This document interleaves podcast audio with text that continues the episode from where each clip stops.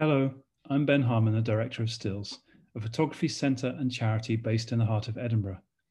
You're listening to Photography Down the Line, a podcast aimed at sharing the ideas of artists, photographers, and other people we're in touch with from the photography sector. To learn more about Stills or to support our work, please visit us online at stills.org. And thank you for listening.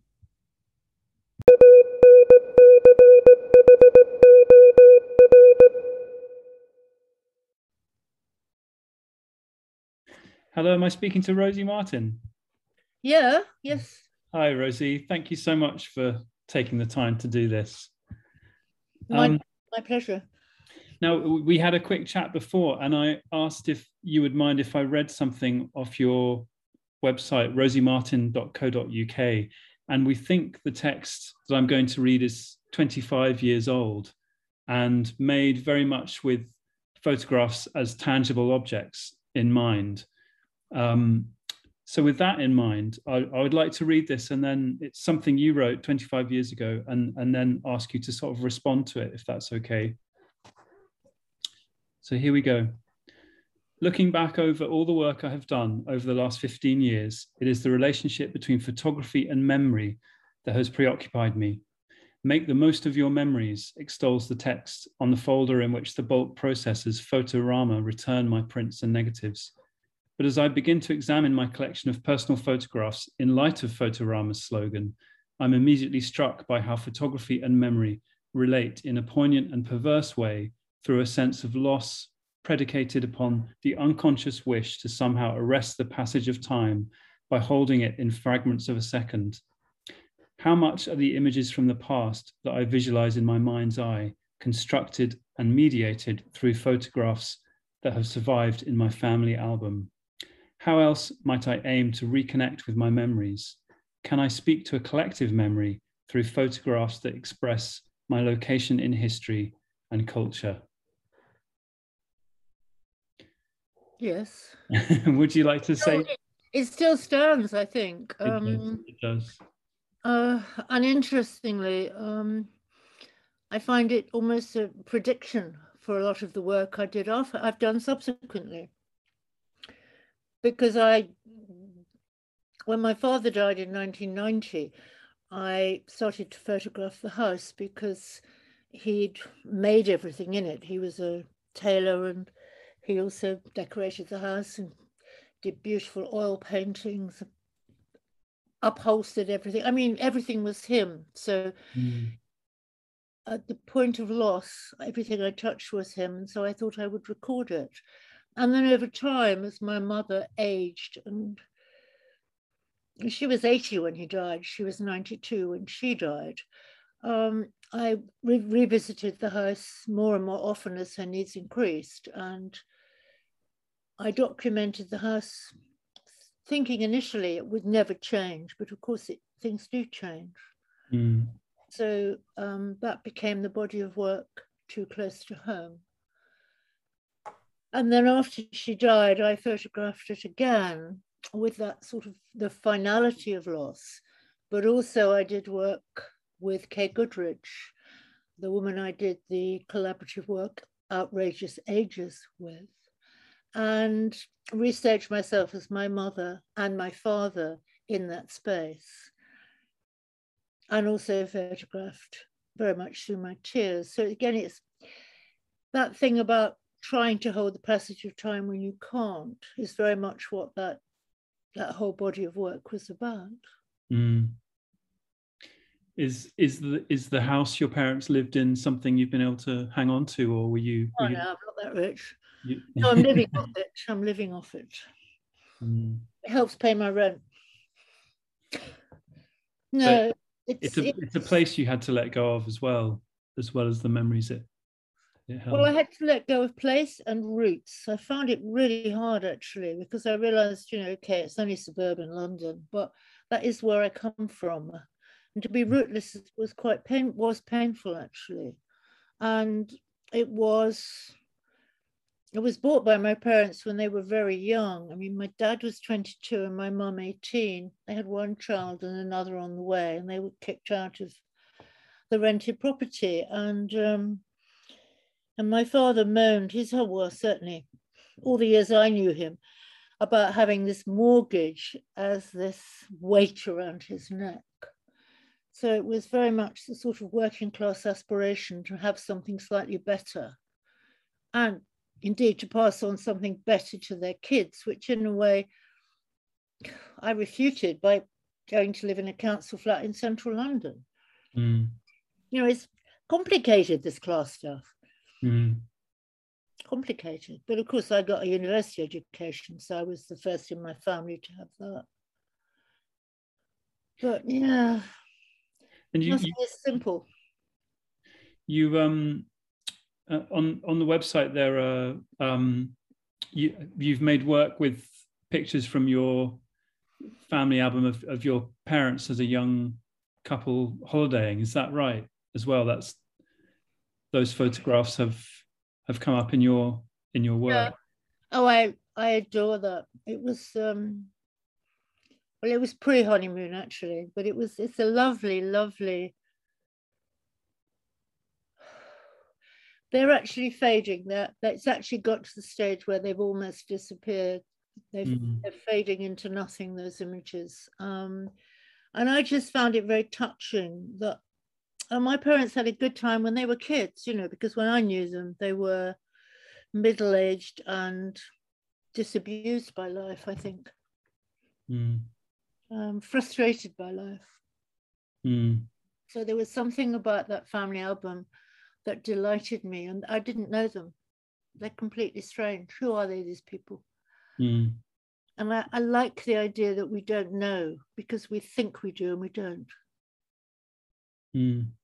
If you see what I mean, that sounds that sounds completely crazy, but um, we fix our parents as we see them you know as kids we they're these big people over there we assume all kinds of things about them. But it was about trying to get in touch with their optimism their vulnerability and their joy. Mm, mm. which um, i didn't see as much of really. And and do you see yourself in those albums too? As a no no no no it's them it's them but I think it's important to give parents autonomy. See, that's in a way what I'm trying to articulate. That mm. when I did the phototherapy work on becoming my, performing myself as my mother, becoming my mother and my mm. father, it was very much my internalized version of them. You know, the my projection of them.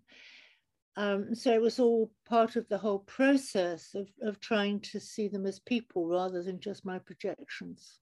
Mm. You see mm. what I mean? make, giving them complexity, giving them their own complexity. And not just my father was angry when I was a kid. Well, yeah, he was, but you know, he was a lot of other things as well.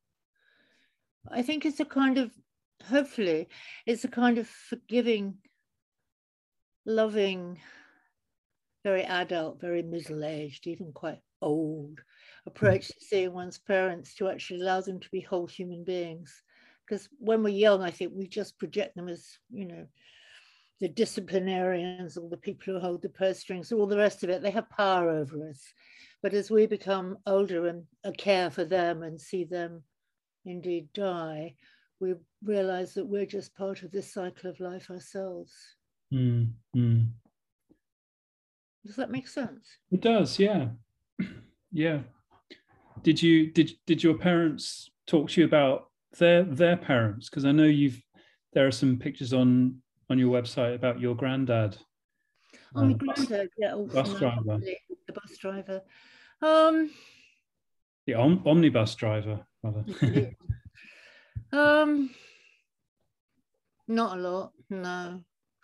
I asked my father about his life, and he said, "No, I'm not talking about it. It was too painful. Full stop."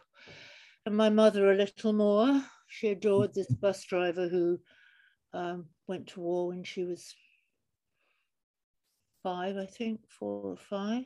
She was born in 19, 1910, so 1914. No, it went to war when she was four. Mm.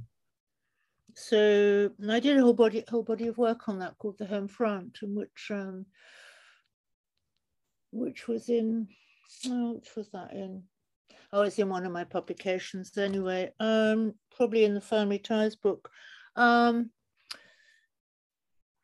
about the strawberries, because there was this whole thing about mum. Um, mum would buy strawberries when they were something you could only get in June, and they were very expensive. Um, and she'd give me a whole bowl and only take one herself. And then I mm-hmm. traced it back through through phototherapy to um, the time when she was a child and it was her birthday, and her mother gave her a copper coin probably one penny, to go to the corner shop and buy a spoonful of jam. Yeah. That's all she got for her birthday. Gosh. Yeah. Yeah.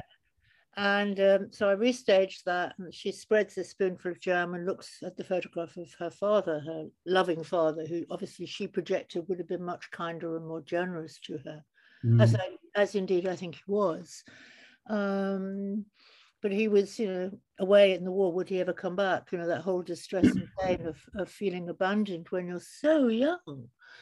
And, and then when I looked at the, the images that I'd made of myself as my mother, spreading the one strawberry on a piece of bread, I realized that I re- I'd restaged her childhood. Mm.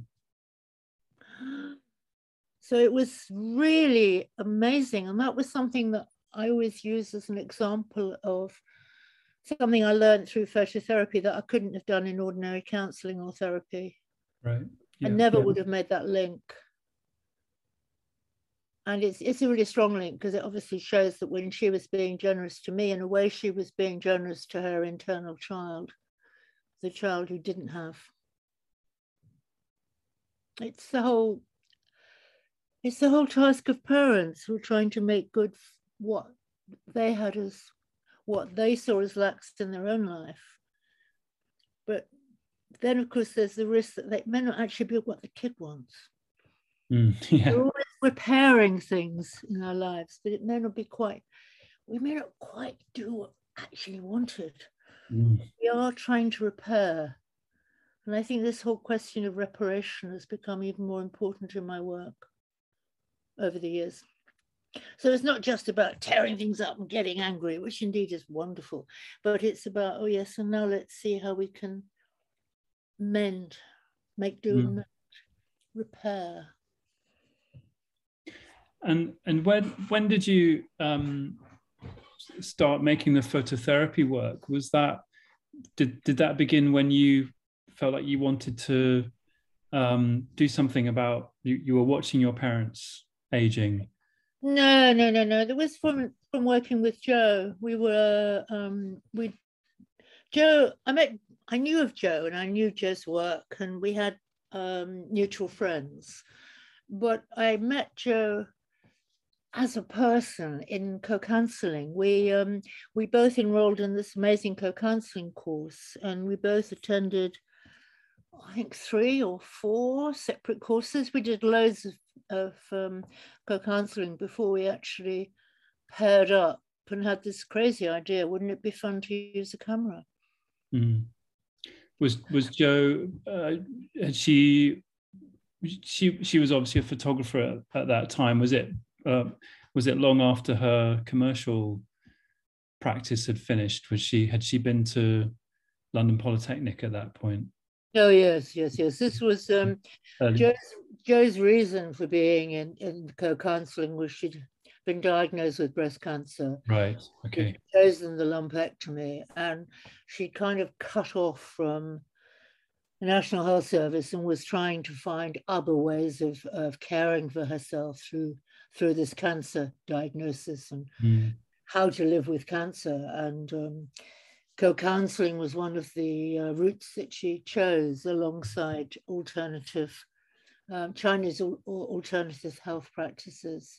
Mm. She was very, and, and she also went to the Bristol Cancer Centre and looked at diet, and she was very rigorous and hardworking in the whole process of, of finding a way of living with and hopefully curing. I think she probably did cure the breast cancer. That's what's so mm. heartrending sad about it because she died of the leukemia, which was a whole other cancer.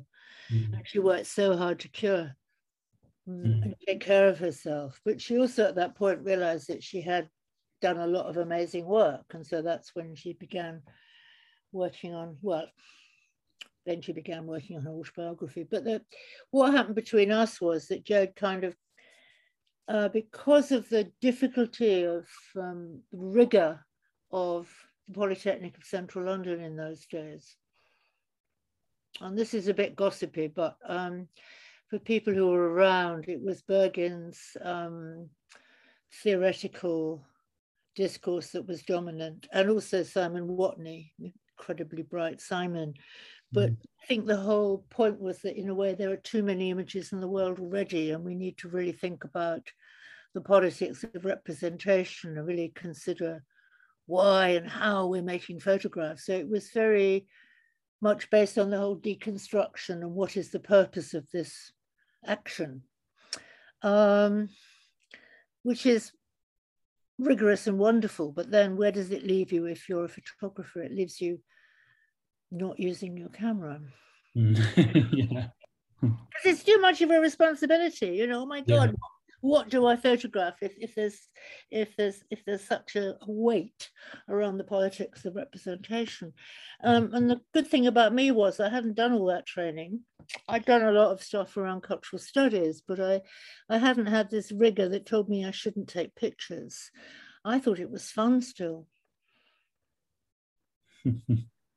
I, I should say at this point for those listening who just um, don't know the history. It's such a long history. Yeah, so. yeah. I, I'd just like to say you that we're referring to Jo Jo Spence, just in case. Oh, um, sorry. Yes. No, it's okay because I think we're familiar familiar with her, and, and we've been saying Jo, but um, who of course you um, developed, if that's the right word, for the well, phototherapy. Developed, created, evolved, uh, pioneered, yeah. all those things really.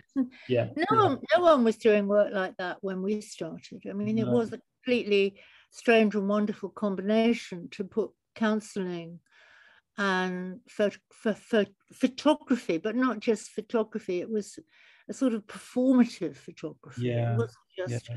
posing, it was becoming, it was yeah. being, you know. So when one of the early things that Jo needed needed to to make images of was the experience in hospital of having the cross drawn on her breast which she obviously couldn't photograph at the time, um, and the doctor coming up and saying this one, this one is coming off, and the mm. battle that she had. You know, she needed to make an image of that for herself, you know, as something to contest and challenge and say, this is not what I'm doing, I'm refusing this. But you could only do that through a kind of performative photography. And you could only do that with someone you totally trust. And the trust was built through the counseling was because i knew her story. I knew her story intimately. I knew through empathy. I didn't know it wasn't my actual experience but i knew through empathy the pain that that moment caused her. Mm, mm. well i also had to act as the doctor the cruel doctor drawing the cross on her breast so that she would respond both in pain but also in anger Mm. Very complicated. Does that all make sense? Yes, yeah. Levy of emotion is really what I'm talking about. And in a way, when you're working on something that's that powerful emotionally, you have to really have a sense of safety and trust. Yeah. So it's not just, you know, I'm going to perform being angry or I'm going to perform feeling abandoned. It's you really feel it mm. in your heart, in your body. And so the body expresses the pain or anguish or joy, depending on the emotion that's being explored. Mm. Very complicated process, actually. Yeah, yeah, yeah, sure. And and and you you've been running workshops for a long time now with with in, in different countries and with all kinds of different groups, haven't you? Phototherapy. Oh yeah, yeah. I mean, they're they're amazing these workshops, but they um, the problem has been um, getting supportive enough supportive funding to make them mm. happen.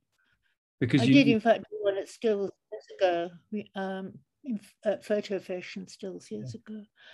Um, you, need, you, need, five days, I think, don't you? You need. You've commented somewhere that the the common feedback is, "I wish we'd had longer." Oh yeah, people always want more. I definitely, I think we'd need five days now, but I'm not even sure I've got the energy to do them. Mm. It, it's very, very tiring for the participants as well, because people have a habit of going for the their own personal jugular. They seem to go for the most painful thing in their life, not consciously, unconsciously. Because when you feel safe enough, you take risks, but it is about my having the skills to hold that, obviously. Mm. Um, they're amazing, my workshops, but they may be, they may be, um, I don't know if they'll ever happen again. And and with the way that digital images can be distributed, how Yeah. does that how, how does that affect? Um, I'm thinking of I think I got this from your your website somewhere as well. This this um, quotation: "When process becomes product." This um, you know what what happens when when the workshops are, are over and the images start to go out in in the world. Uh, Oh, that's well, all of that is immensely tricky. For a start, when I run workshops, this is another reason why it's been hard to get funding for them. I say to people that this work is yours. This work is not to be accessed by anybody. mm, So you decide that you're happy to share it with the world. mm, Because it's really, really important that the people who are exploring their stories feel totally safe and they don't feel as if they're going to be used mm, Otherwise, if I make something that, almost shocks me with the pain that it shows, I don't want to think it's going to go on someone else's bloody website yeah. or a wall somewhere. It's mine. It's mine to decide what to do with. The Mhm. whole ownership thing is very key. So if, if people who do my workshops decide that they want to put work on on their websites or out in the world, that's their choice. But I absolutely must never, ever, ever do that because that would be to break the therapy relationship Yeah.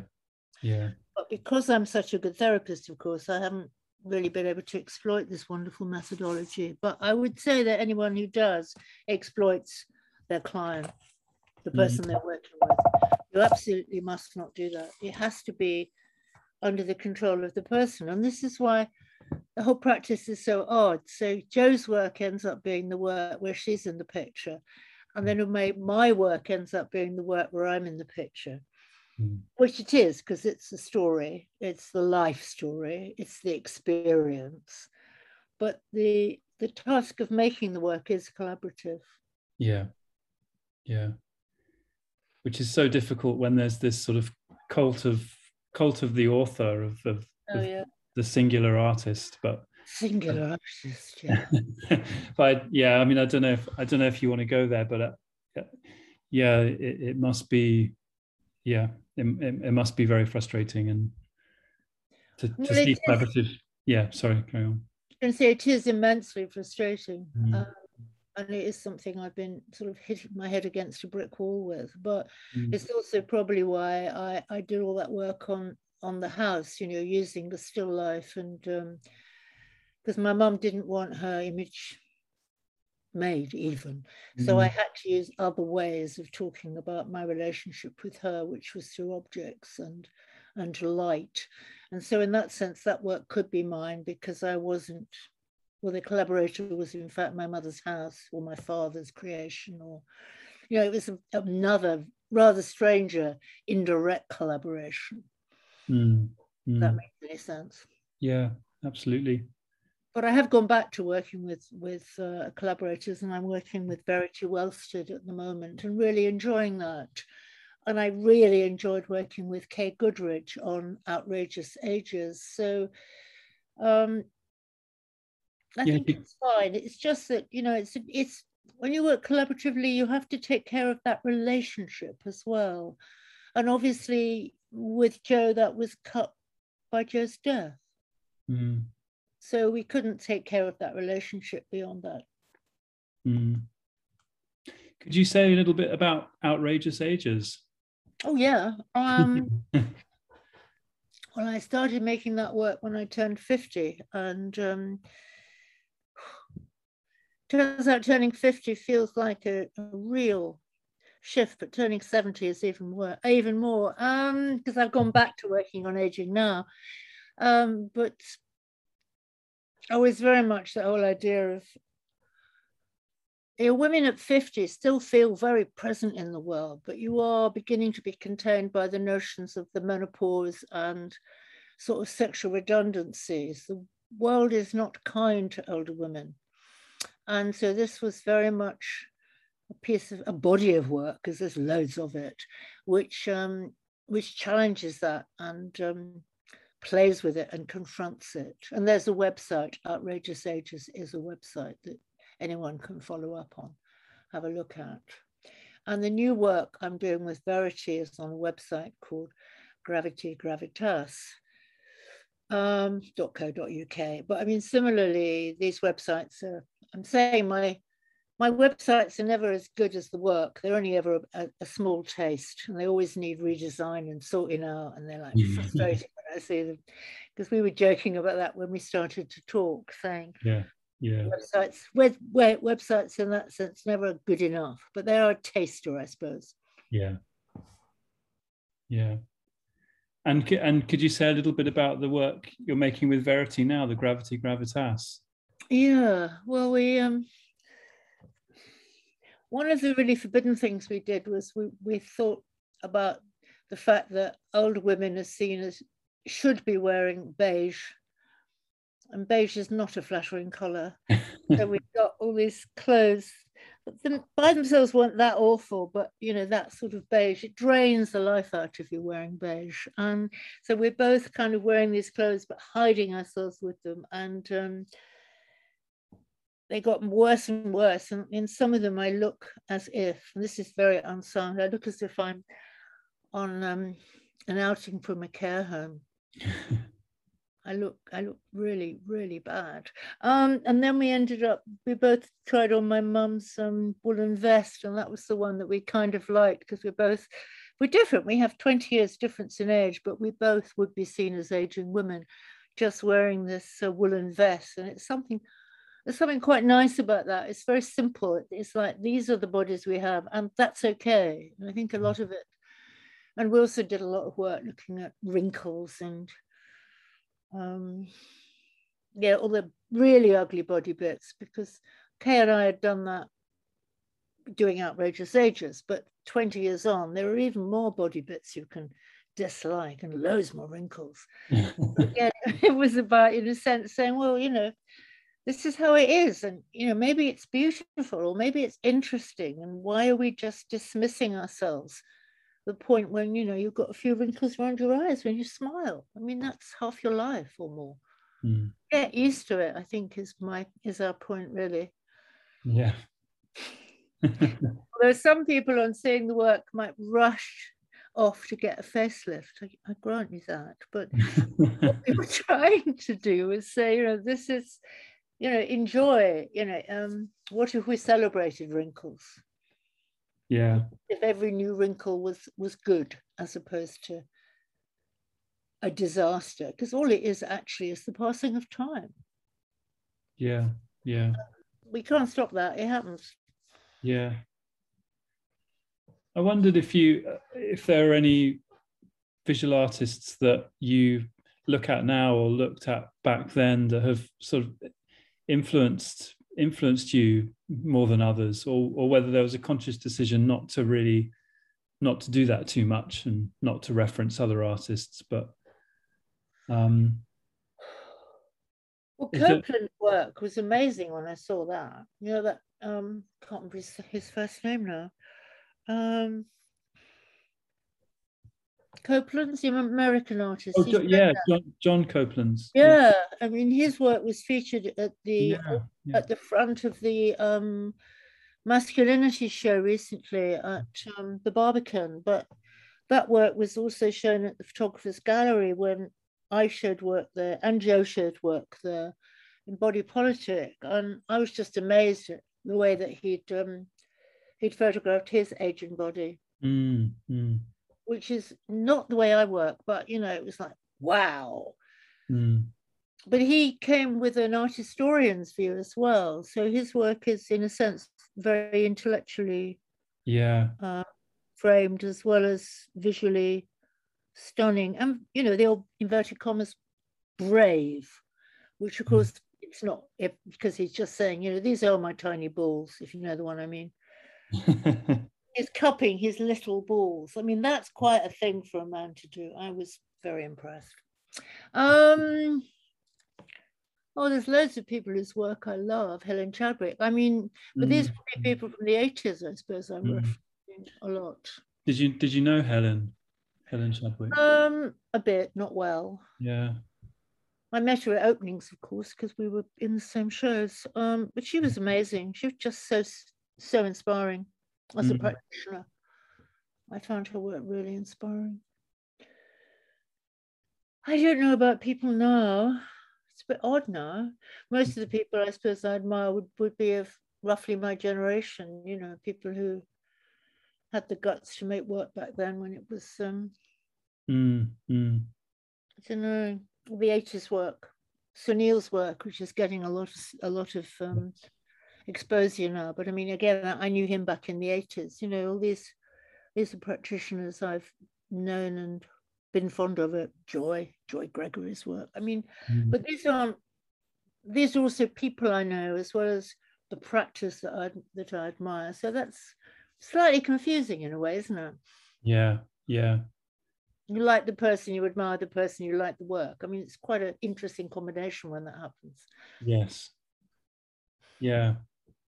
Sure. But I don't think yeah. I look to. Co- I mean, I don't look to to copy. I look to of course find my own way mm. but you do i mean unconsciously we're looking at images all the time we're not thinking oh i'll make something like that but every time we see a new image or we see something that that fascinates us and excites us whether it's photographic or out in the world i mean in that sense it's all food mm. that's all material that's all ideas. Yeah. And and with with digital technology coming mm. in and changing everything and and i mm. like there's a one text on your website is an article you wrote in 2009 for the european journal of psychotherapy and counseling oh yes. And quite near the beginning of the introduction you write photography has the potential to be democrat to be democratic and i like that because it's so often you know, people are, are always saying this isn't it a wonderful democratic medium? But it has it has that potential. But I, I wonder how digital technology has changed things for you. Did you did you embrace it straight away, or did you approach it with with caution? Um, ooh. or neither, of perhaps. uh, well, no, it took me quite a while to get a digital camera because I didn't. I mean, well, I had a you know, a cheap one, but it was crap. So that was not very satisfactory. Um, you know, it made very, very small images. I learned Photoshop very early on, actually. I learned it, I learned it before there was even a history um, facility where if you made a mistake, you had to go back to the beginning. rigorous training. Because um, I was quite excited by what Photoshop could offer, but yeah. Um, took me a long time to buy a digital camera because they weren't really the great thing about using a photographic negative is that you can blow it up really large mm. or you can have it very small. Uh, the early days of digital, you had to almost decide before you started. Mm. So I didn't buy a good camera. I didn't buy a camera until I could get with an EOS 5D Mark II with a large, you know, a large sensor, which meant that if I liked the picture, it could be wall size, and if I didn't like the picture, it could be in the bin or. Mm. one megabyte, whatever. You know, so I, I didn't get a digital camera until I had the same fluency that you get with a negative in terms of outcome. Because obviously by learning Photoshop, I realized it depends how big you start as to what you get. So I learned all that rigor really before I even started really using the digital camera. Um, and the only reason I changed was because no one was printing C types anymore. Yeah in other words, it was the the possibility of output that forced me into Digi. Mm-hmm. Mm. Really. Yeah. Um, because once I discovered you had to scan it before you printed it, you thought, oh, sorry, I might as well get a Digi then. Yeah. yeah. Does that sound? It doesn't sound very professional, does it? I was happy with, I was happy with negatives, but when I discovered that, then I had this issue that I had to scan everything before it was going. It could be printed. It became actually a block, and so it was good to be using something that I could work with straight away. Mm. But I mm. had learned the Photoshop, so I then had the ability to, you know, do stuff with it. But I sort of learned it the other way around. But that was um, that was financial as well because I could do courses, but I couldn't afford I couldn't afford the toys. Mm, mm. If that makes sense, I couldn't yes. afford the equipment. I couldn't afford the big, the new camera and the good computer. So I did it all by doing courses at CityLit and then working at CityLit and teaching at CityLit and getting access to their equipment. Mm, mm and that's that's really a poverty thing you know if i had the money i just would have bought all the toys i suppose. But it was good doing it through through a teaching tutory context because i then had other people's skills available to me and also i could share ideas with other people who knew what they were doing. So it wasn't just me and the technology at home. I, I was talking with other people who were using it mm, mm. which was, I suppose, you know, it's a bit like getting into, well, the ideal fantasy university that doesn't exist anymore. yeah, I'm laughing a bit, but you know that notion that oh, we can all be together as fellow intellectuals who like making things and doing things and sharing our ideas. And you know, when you actually work, when you actually work in the institution, there's never enough time for that. Mm, mm.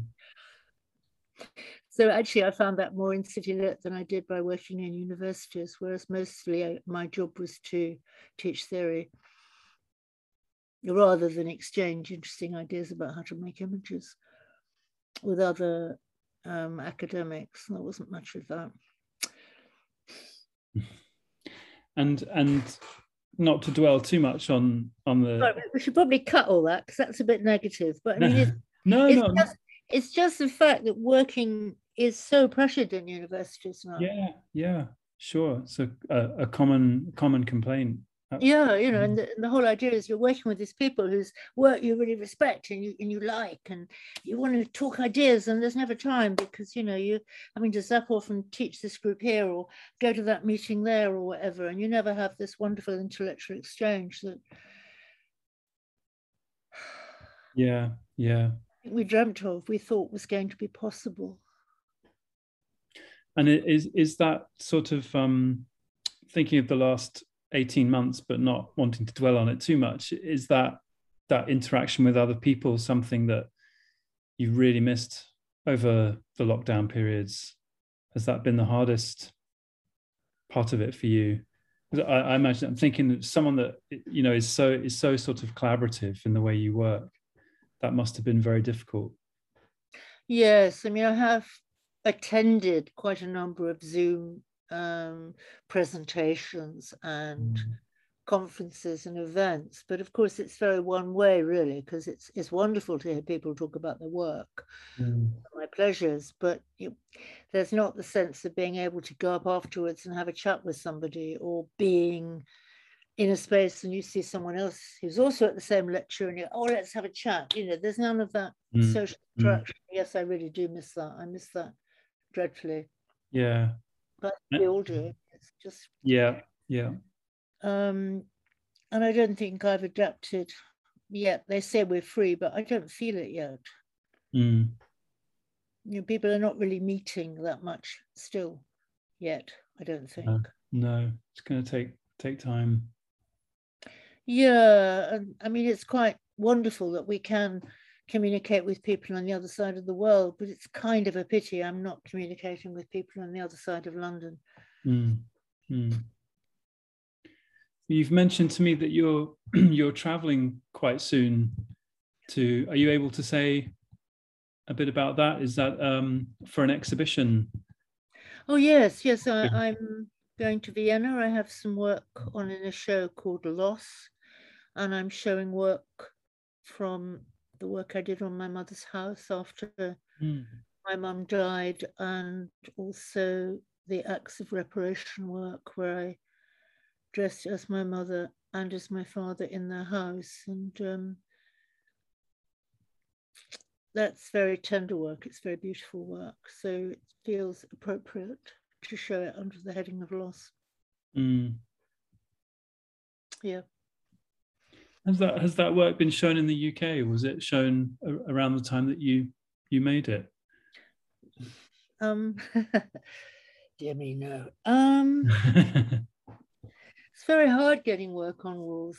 Very hard. Yeah. Um, you know, and I, I, live in this, you know, international city. It doesn't really want to show local artists, does it?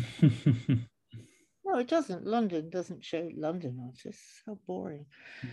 Mm. Um, sorry, that's naughty of me. Um, yeah, I did show Acts of Reparation as part of Family Ties Network exhibition at Peltz Gallery in London. And um, the work of, that I call End of the Line, because my parents lived in Morden, which is indeed the end of the Northern Line. Mm. But this was also about, I suppose, me as the end of that particular line. Um, that work's never been seen. I still want to get that out because it's very beautiful. But it, it's quite hard to. Um, I'd never been that good at getting work out, really, getting work in mm-hmm. exhibitions. I, I, I try, but it's it's. Um, I'm not new and young. You see, that's one of the problems. Mm. I can't. I'm not. Can't really be discovered now. Do you, Do you think it? Did it used to be a bit easier when there when there was more of a a network of photography galleries in the UK. Oh yeah, but because basically I, I I've shown in what do we call them? But they're not not commercial spaces. It's spaces supported by they used to be hmm. supported mm. by local authorities in the old days. Um, and they were photography galleries, and there were quite a lot of them. Yeah. But of course that that went. We've lost almost all of them. Stills is standing as one of the few remaining of that mm-hmm. wonderful sector. Um, and of course, without a dedicated sector, it's much harder to show because you're competing with artists of other disciplines when you're going to a gallery space. Yeah. Um, you know, if it's not photography dedicated.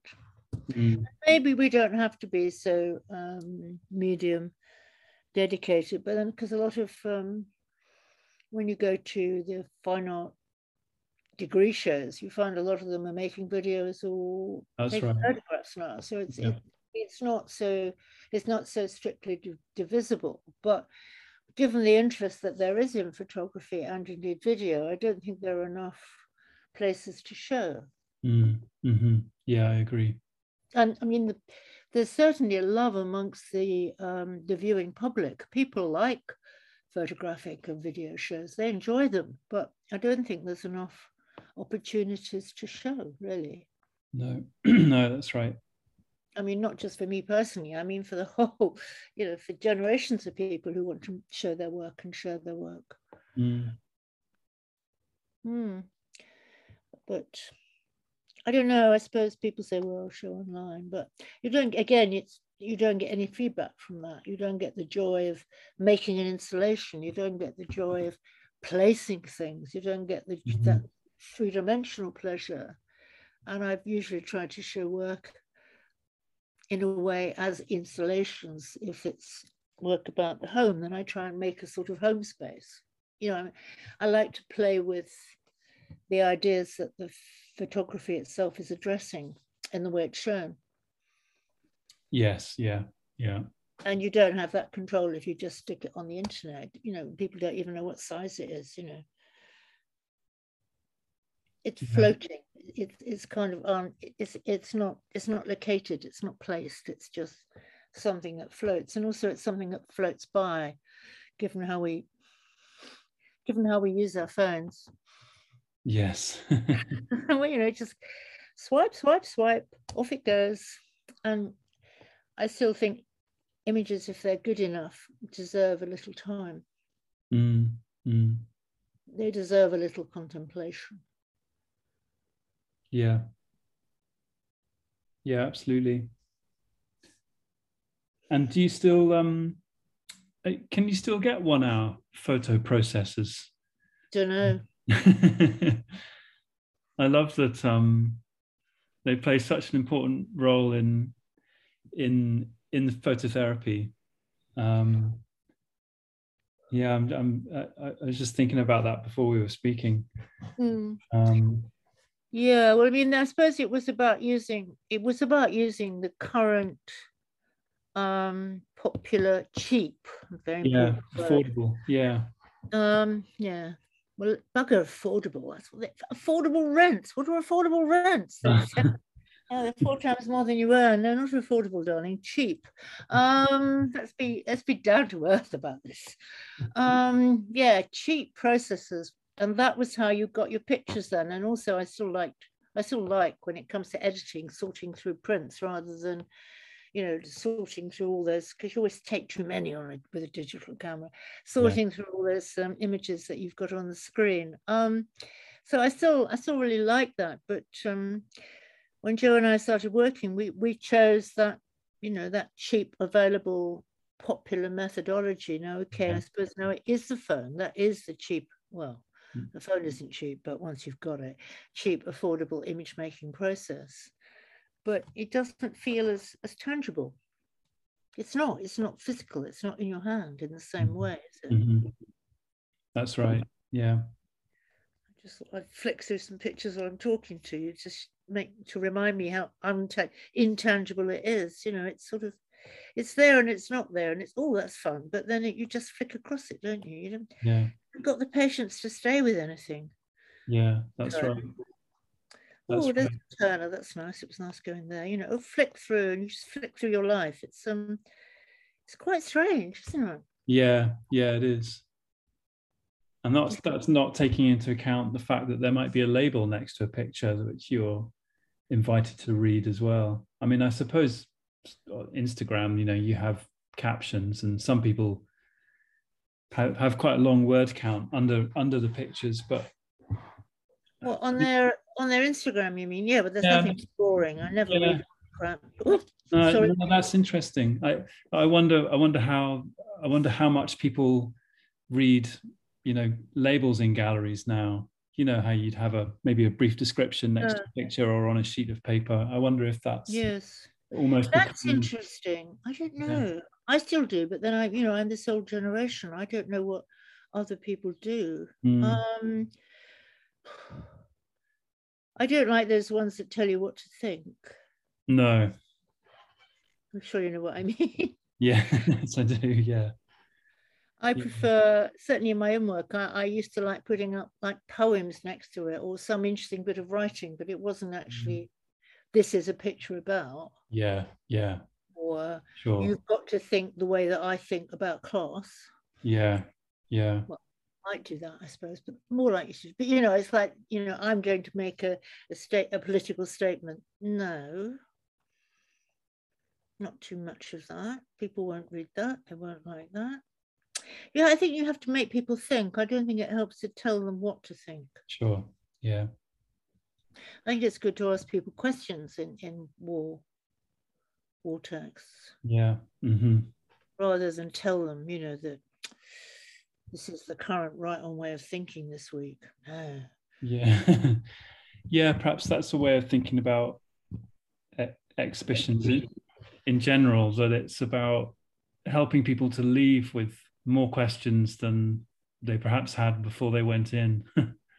yes, I suppose in that sense, I am talking about the curatorial approach. Yeah. That indeed, if you if you can prompt your audience to go outside and look at the world differently and think, question, that's a good mm. exhibition. Yeah, and pay. I was I was reading something about the new um, Scots Makar, the you know equivalent of the poet laureate, I suppose. Oh yes, yes. She's talking about the importance of attention, paying attention. Ka- Kathleen Jamie, that is. Oh yeah, I loved your previous one. Of course, Jackie Kay is so gorgeous. Yeah, yeah. I don't know the new one yet. Um, paying attention. Yeah, I totally agree with her. The importance. That's, mm. that's kind of what I was saying about about the the digi, the way you just flip through everything and nothing's given any time or attention. Mm. Mm. and definitely with poetry, yes, it's about this maybe quite a short poem, but really makes you stop and think about mm. something. Mm. Yeah, and and and you know perhaps in the same way that art and photography can that it could be you know it could be the thing that it stops and makes you think about could be the climate emergency or um, something like that. But that that the the importance of paying attention and how that it's all it's in a way it's too big. So you almost need to make that into something quite small and finite. Yeah. Yeah. Because the climate emergency yeah yeah yeah yeah but that can feel too big for an individual it's almost like how do we i don't know care for the tree next door or something i don't know i think i think for most people it has to be something that they feel they can affect mm-hmm. Mm-hmm. I think the, the biggest problem these days is the sense of powerlessness. Mm. And I said I wouldn't talk about the news, but I mean, I think that's, that's certainly the crisis that I feel we're all going through at, at this present moment. Yeah, yeah. With regard to the climate and indeed with regard to what's happening in Afghanistan, we're all feeling completely powerless about the things that we would like to be able to change. Mm-hmm. Yeah. Well, Rosy, it's been so good to speak to you. I, um, yeah. It's a bad way to end. We, we mustn't end on well, that. let's try and think of something. let's try and think of something more positive to to end on. Um, is there is there anything else you can say about the work you're making now and where where you're going with that, or? Um, well, I made some work recently, which was on show at um, the Arnolfini, which was about the role yeah. of the carer, and I think there are there are all these kind of forgotten groups. So I suppose I am talking about you know how do we make people think and question, and and when I was my mother's carer, I felt that that was a role that was completely un, not respected and not yeah. given attention. Yeah. And I felt really strongly about that. So I think it's often those kinds of things, something that maybe we feel is not given the attention that it, it should be. Um, rather than these big overarching things like gender or race or class, but you know, some some smaller thing we can somehow identify and do something very specific with. Mm. Because the mm-hmm. overarching things matter but but it's also about well what small difference could i make? Yeah. Or how could i think about something different in a different way? Care how could, I, mm. how could I and care care is key i think almost where i started from i was talking with you about um not seeing other people as projections but seeing them in their whole complexity mm. Mm. And seeing with a, a more attentive, even loving, in inverted commas, gaze. Mm. Do you think the pandemic has um, put the importance of care into more perspective for people? That it's something that's more become ha, has more recognition. Um, briefly, mm. I don't see. I mean, oh, sorry. I get cross with people who don't wear masks on the tube. Mm. That's such a small act of care. Yeah. Yes, people were being good about seeing whether people had any food in to start with, but I think, I think that the familiar. I, I'm not sure that that will continue. I hope it does because people are as we come out of it in inverted commas, I'm not sure if we are, but the notion is we are. People are going to find who are on furlough may well find they haven't got jobs anymore. I mean, there's going to be so many more financial crises arising. And I hope we do maintain our ability to care for others as well as ourselves. You have to care for yourself as well, of course, that's important too. Mm-hmm. I think care is quite is a key word actually. Yeah. Mm-hmm. Yeah. And so, and, and the work you were presenting at Arnolfini, did, did you say that was, is that quite recent work? Yeah, that's I made that. I made it a couple of years ago, but I made it about my experience of looking after my mother through dementia, right. which mm-hmm. was some time ago, but I couldn't, I was so angry and exhausted. It took a while before I could actually take the distance to make work on it. Yeah. And you know, there's something about having a critical distance when you're too immersed in the emotion, it can be quite problematic. Mm. Yeah. Yeah. Well, we should probably try and round it up there. Um, yes. Thank you again so much for your time. Well, thank you. Really. Thank you, thank always, you for the invitation. Yeah, always so interesting to talk to you, and I have to work out a time to get you back up here when you're feeling safe about traveling and and all of that. Oh yeah, no, I, I feel safe enough. It's just yeah. a question of um, yeah, just I love seeing people and being around people. So I don't think I can stand this isolation much longer. Yeah. yeah. Well, it'd be brilliant to have you back in Edinburgh again soon. That would be my completely oh, my pleasure. Good. I'll keep in touch about that. Thank you. Thanks so much, Rosy. Take care. And you, dear. Bye-bye. Bye.